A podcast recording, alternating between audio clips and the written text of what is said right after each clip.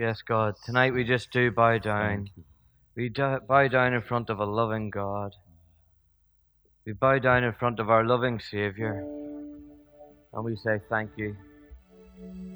We say thank you for everything that you're doing, God. God, we confess that we give you all the glory and all the praise. We give you all the adoration for what you're doing. Because, God, we're not worthy, you allow us to take part in what you've planned. You allow us to engage with you in your plans. You allow us to follow your leading. So, God, just as we gather around your word now, God, we pray that you just speak to us. We pray that you just speak to your servants, speak to your friends, speak to your sons and daughters. In the name of Jesus, we ask that you just come in the power of the Holy Spirit and just re anoint our lives, God, with purpose, with meaning, with your love. Because it's your love that will set us on fire. It's your love that will transform this world. So, God, set us on fire with your love.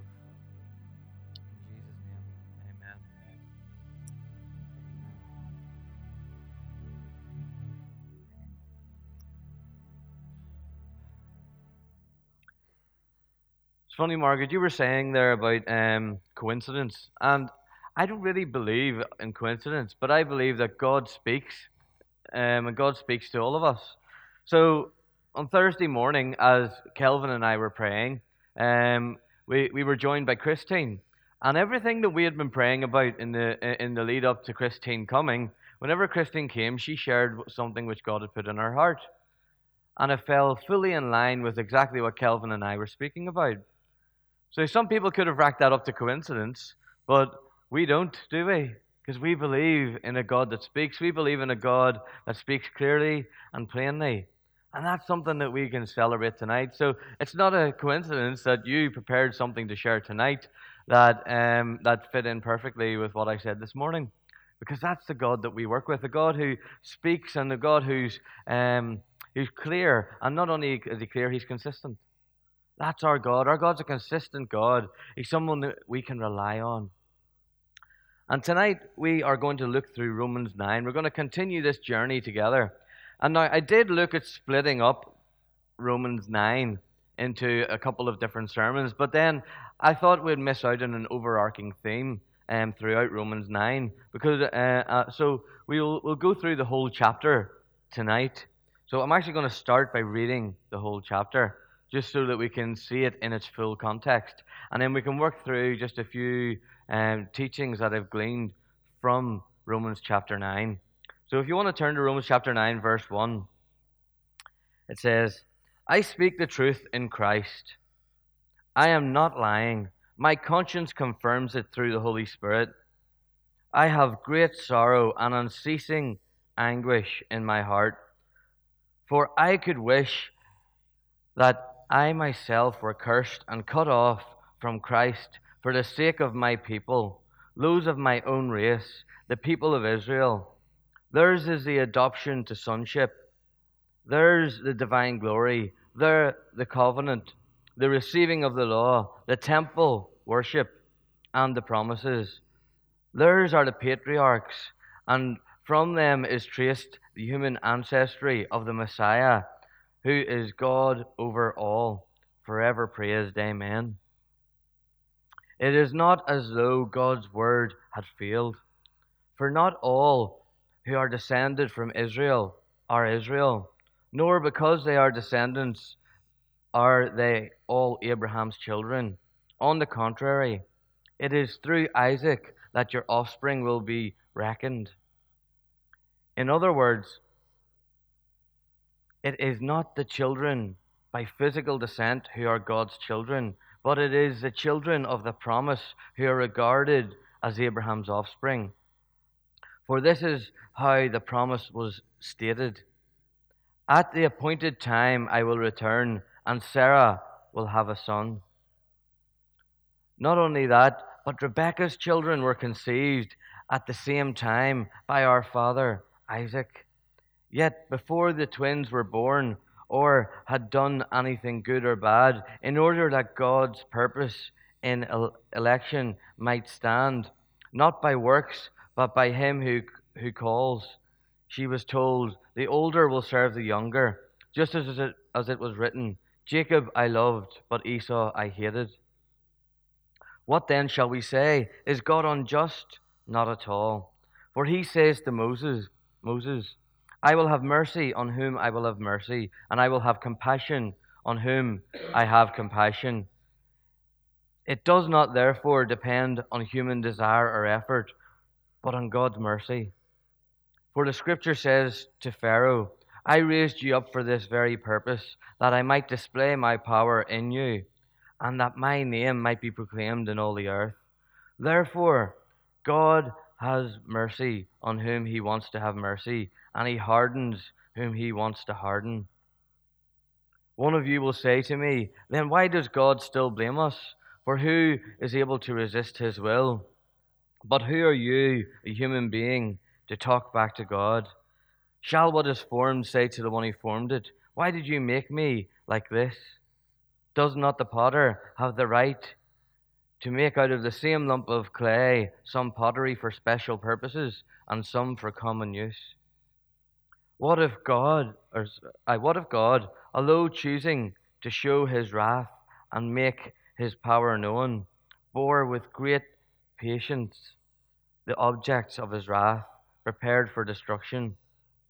What if he did this to make the riches of his glory known to the objects of his mercy, whom he prepared in advance for glory? Even us, whom he also called, not only from the Jews, but also from the Gentiles, as he says in Hosea, I will call them my people who are not my people. I will call her my loved one who is not my loved one. And in the very place where it was said to them, You are not my people, there they will be called children of the living God. Isaiah cries out concerning Israel Lo, the number of Israelites be like the sand of the sea, only the remnant will be saved. For the Lord will carry out his sentence on the earth with speed and finality. Just it is just as Isaiah said previously.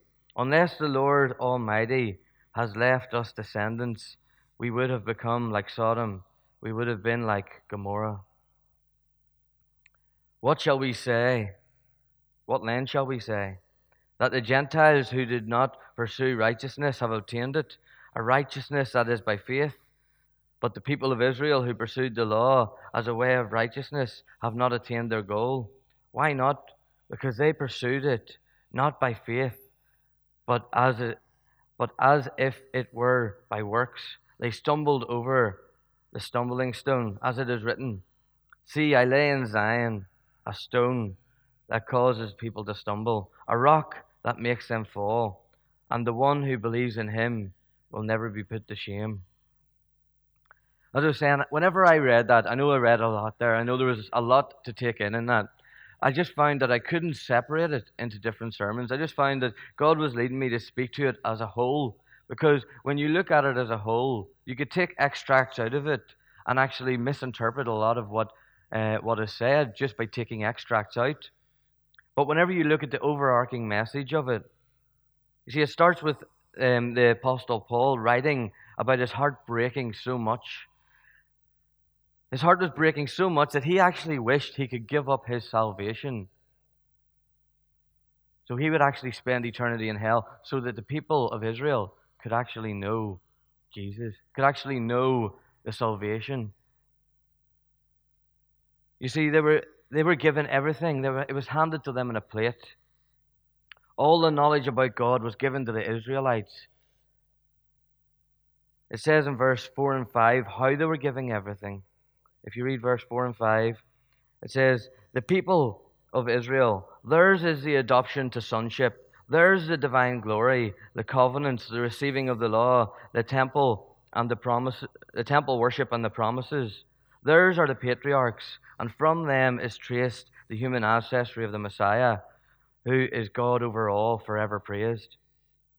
See, God had given them everything. God had even brought the Messiah through their family lines. You see, people, the people knew that much about God that they forgot about actually being sons of God, being part of God's family that comes through faith. See, Abraham himself, this goes back to Abraham, the, the, the, the founder of their faith. Abraham himself, he knew that he was meant to have a son because God had told him.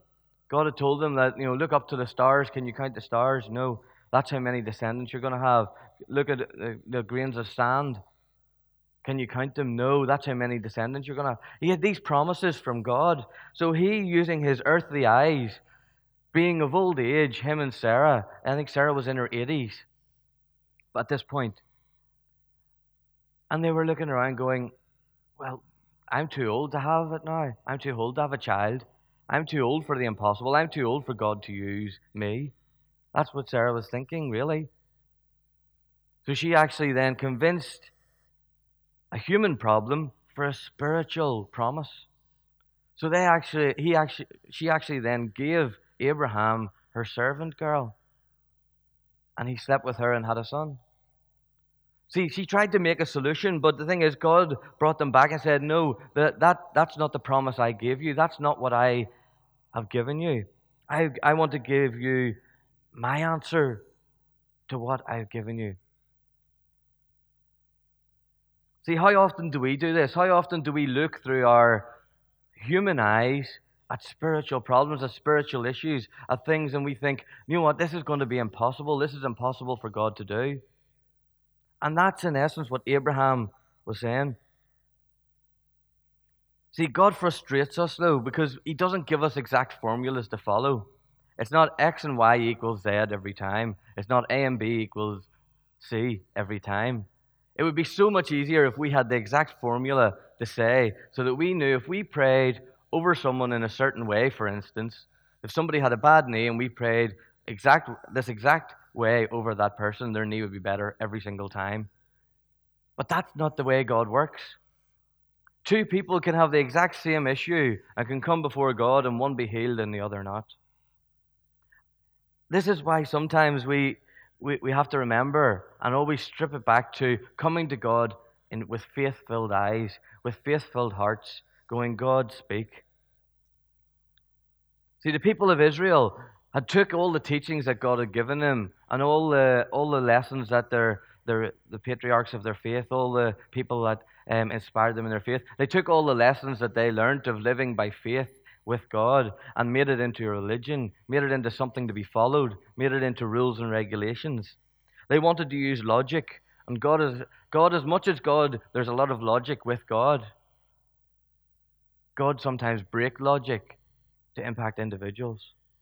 That's why we call it supernatural, because it's beyond the natural. It's beyond what we know. It's beyond what we can fit in our boxes. That's why we believe in the God of the supernatural. And that's why we need to be children of the promise, not children of the law. We need to be prom- uh, children of faith, not children that follow the rules as such. Because sometimes God doesn't follow the rules. Now, I'm not on about going out and doing something wrong. I'm on about just the way we live our lives with God. So when we pray for healing, we should always pray in faith. See, we need to come in faith before God and then listen to what He says. Because Jesus didn't do the same miracle the same way every single time. So when He fed the 5,000, He did it a different way than when He fed the 4,000. It was totally different ways but it was in essence the same miracle. This is why we need to come to God and expect Him to lead us and speak to us in ways that will actually be full of faith, be full of risk, be full of following Him and trusting Him. So, does it mean that every time you pray, thing, you know, you're going to see healings? No, because we don't know really the real reasons behind what is going on. But what we do do is we entrust them to God, we entrust them to the one who knows. We, I'm sure we all have different people in our lives who can give testimony to God's goodness, to God healing them in some way or fashion. But yet there's other people in our lives with the exact same condition that haven't been healed. See, we don't know um, why God has or hasn't done certain things, but it comes back to trusting God. We have to remember who God is. See, in Matthew 7, verse 9 to 11, it teaches us a little bit, a little glimpse of who God is. It says, Which of you, if, you, if your son asks for bread, will you give him a stone? Or if he asks for fish, will give him a snake? If you, then, though you are evil, know how to give good gifts to your children, how much more will your Father in heaven give good gifts to those who ask him? That's a glimpse into who God is. God is a good, good Father. Um, there's a song, Good, Good Father, that we do sing. God is a good Father. And He knows our needs. So even though we do present sometimes, and we always present in faith because we want God to be the God of the miraculous, we want God to touch people, we want God to heal people, we want God to move in people's lives, whatever form of um, that takes. We just want that. The thing is, we, we have to come to God with fresh eyes every single time. We have to come to God with faith filled and fresh eyes and listen to the promise. Listen to what He says, because He says He's going to be with us. But we, we faithfully pray in the name of Jesus every single time. See, sometimes we can look and we can question God and we can question why He did it. It says, it talks there about um, why would we question the potter? Why did you make me like this? See, sometimes we look at parts of, of who we are. We look at the way we're made. We look at the makeup of us. We, we sometimes struggle with um, maybe some stuff that we do some stuff that we choose to do. We always, sometimes we struggle with health issues. Why do I have this condition? Sometimes we struggle with, with whatever it is. And sometimes we question God, going, God, if only I didn't have this. And there's even an instance where Apostle, the Apostle Paul says that he prayed about this thorn that he had in the flesh. It doesn't tell us what it is, and I think that's a good thing that we don't know what the Apostle Paul struggled with. Because sometimes we just have a thorn in the flesh, and no matter how many times we pray, God, remove it, it's not removed. See, I struggled whenever I was younger because I really, really hated being colorblind.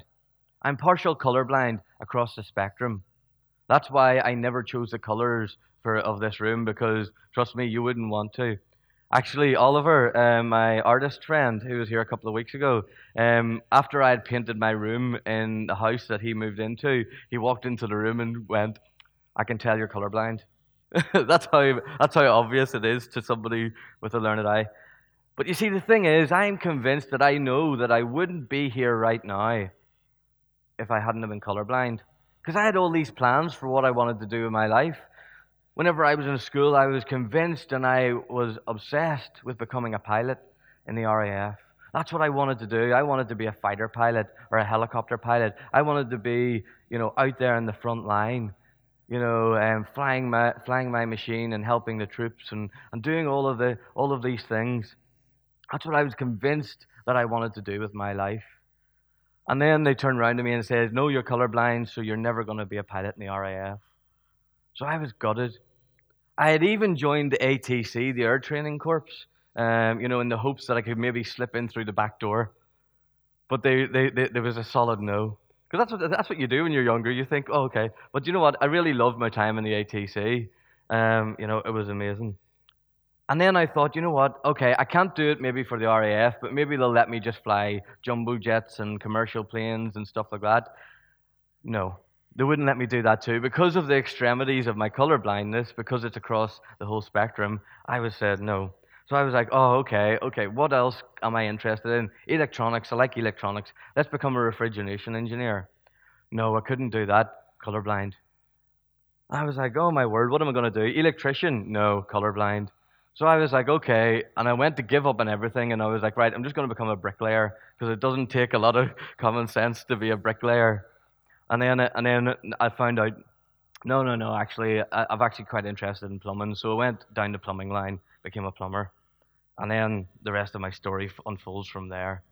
But that all came from me struggling with the fact that I was colorblind and struggling through that and questioning God. And He was like, and I was even going, God, why did you make me like this? I'm not doing what I'm passionate about. I'm not doing what I care about. But yet, God had a different plan for my life. God had a different path for me to follow. And I, sometimes that's the way we are. We turn to God and we question, why did you do that? Why did you make me that glad? Why did you allow that to happen? Why did I have to go through that situation? Why am I even in the middle of this situation? Why do I have to have this? Or why am I suffering suffering with this illness or that illness? And we sometimes question God. But I want to encourage you this evening, just give it to God. Give it to God and say, God, I know this is a bad thing, but God, just use me in the middle of this situation. Use me as I struggle with this. In essence, it brings us back to chapter 8, whenever we read in Romans 8 28. And we know that in all things, God works for the good of those that love Him, who have been called according to His purpose. That's what we need to remember throughout all of these trials, throughout all of these situations that we have to walk through.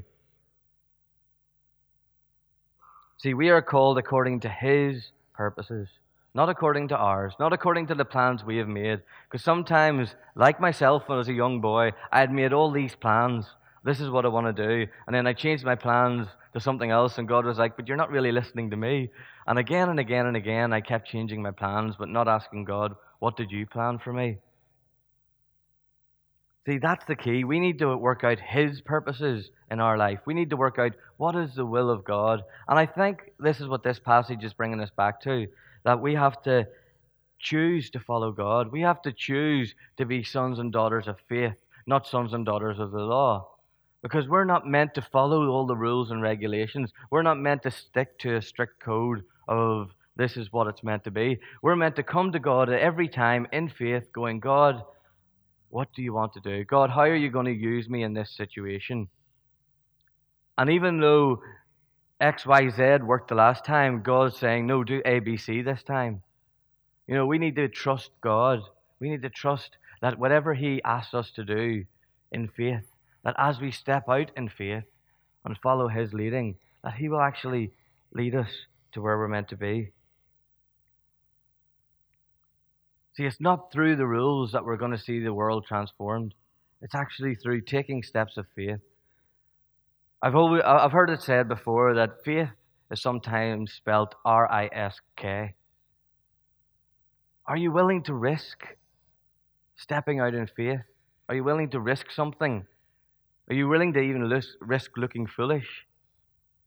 See, a lot of the times we don't want to risk. I think we don't want to risk being looking foolish. We don't want to risk um, you know, praying for that person that's got um, a sore knee that we run into because we're afraid of, uh, of nothing happening. I don't know about you, but that's a concern for me. Like, I'm going to look foolish if nothing happens here.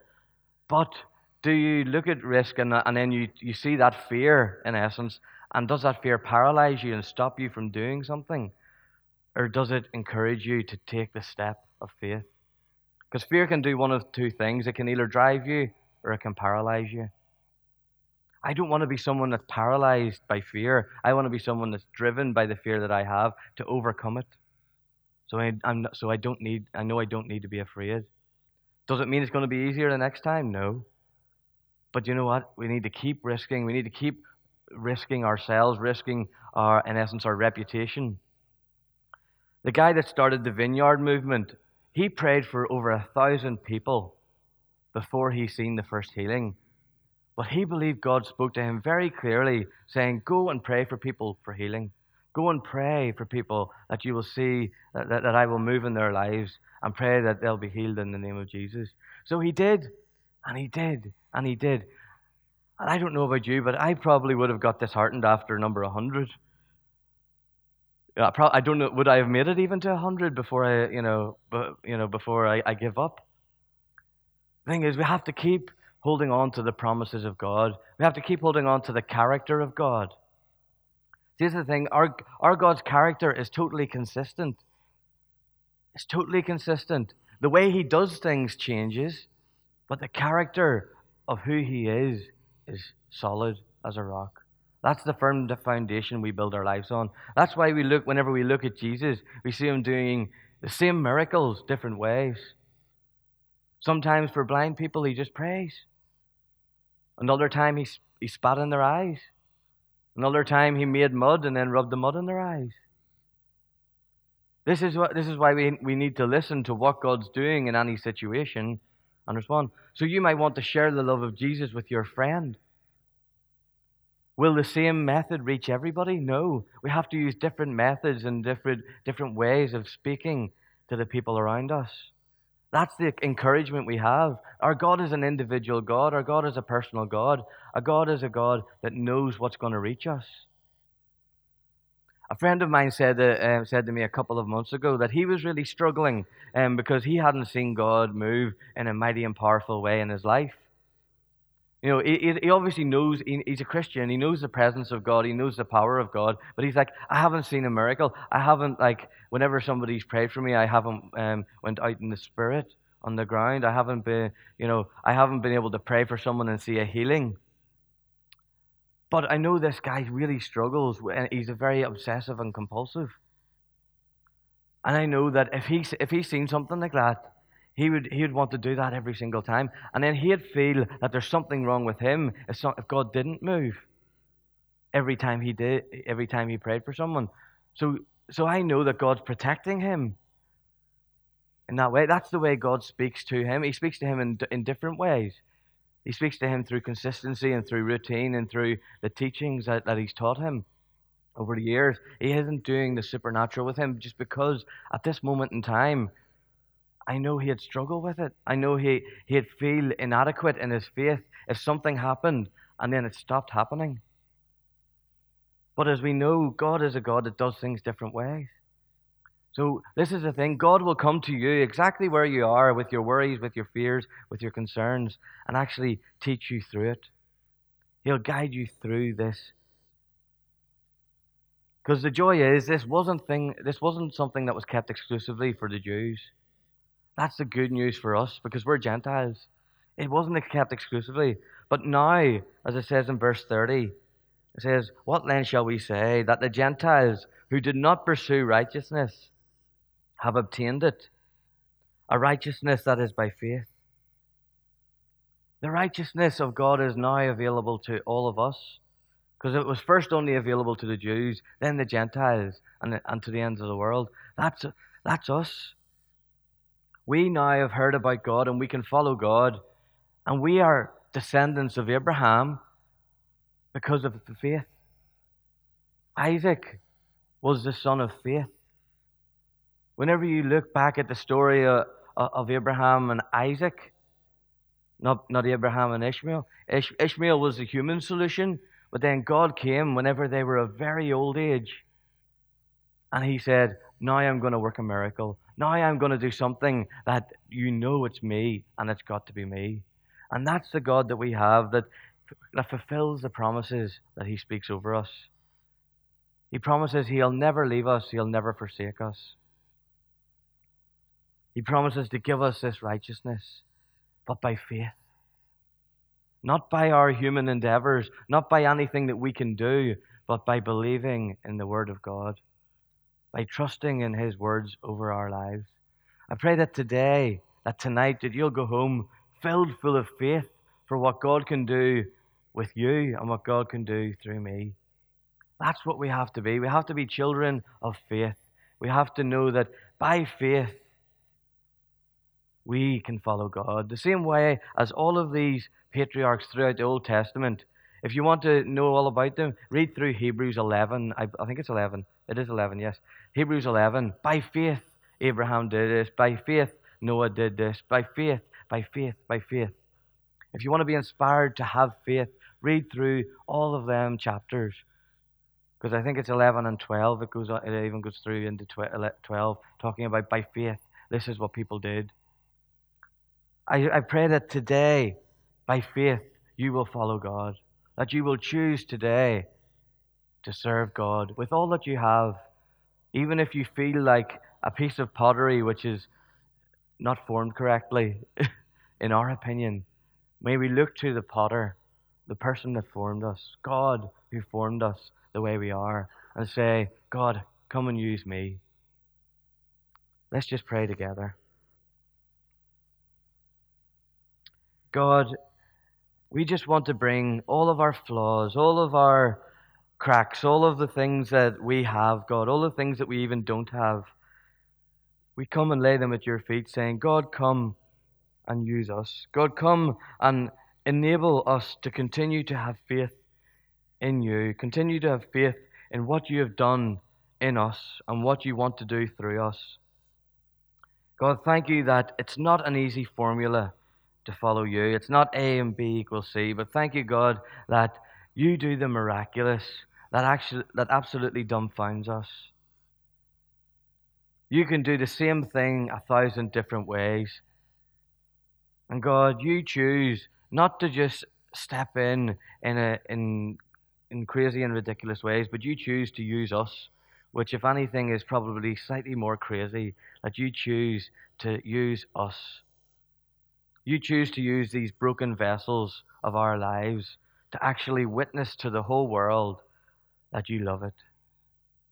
That you love every single person. That you died for every single person. That you want the whole world to know that they can have a relationship with a loving God.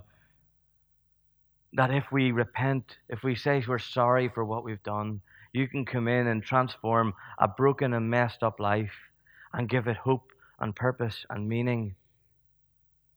God, we pray for all of our family and friends that we know of that our hearts break over, God, that aren't walking with you, that don't know you, that don't know your loving touch. God, we give them to you.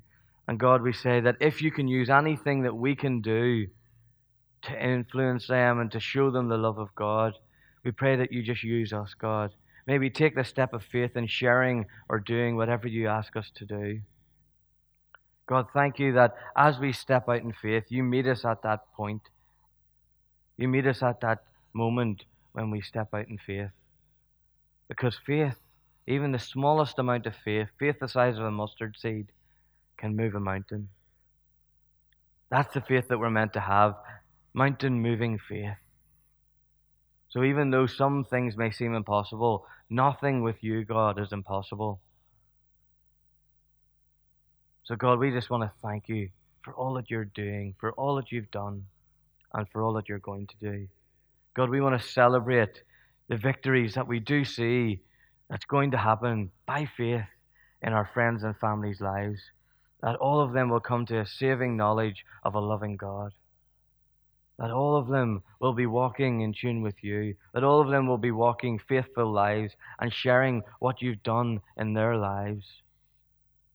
God, we long to see them being disciples of Jesus. So, God, we just say, Come, Yahweh, come and use us. Come and give us the faith to follow you, even when it's hard. So, God, take us home from here in your peace and your love. Let us know that you surround us. Let us know how great you are. But thankfully, it's not about us. It's not about anything we have done or we haven't done. It's about honoring you with every moment of every day and just saying, Come and use us, broken vessels that just shine the glory of God through our cracks. In Jesus' name.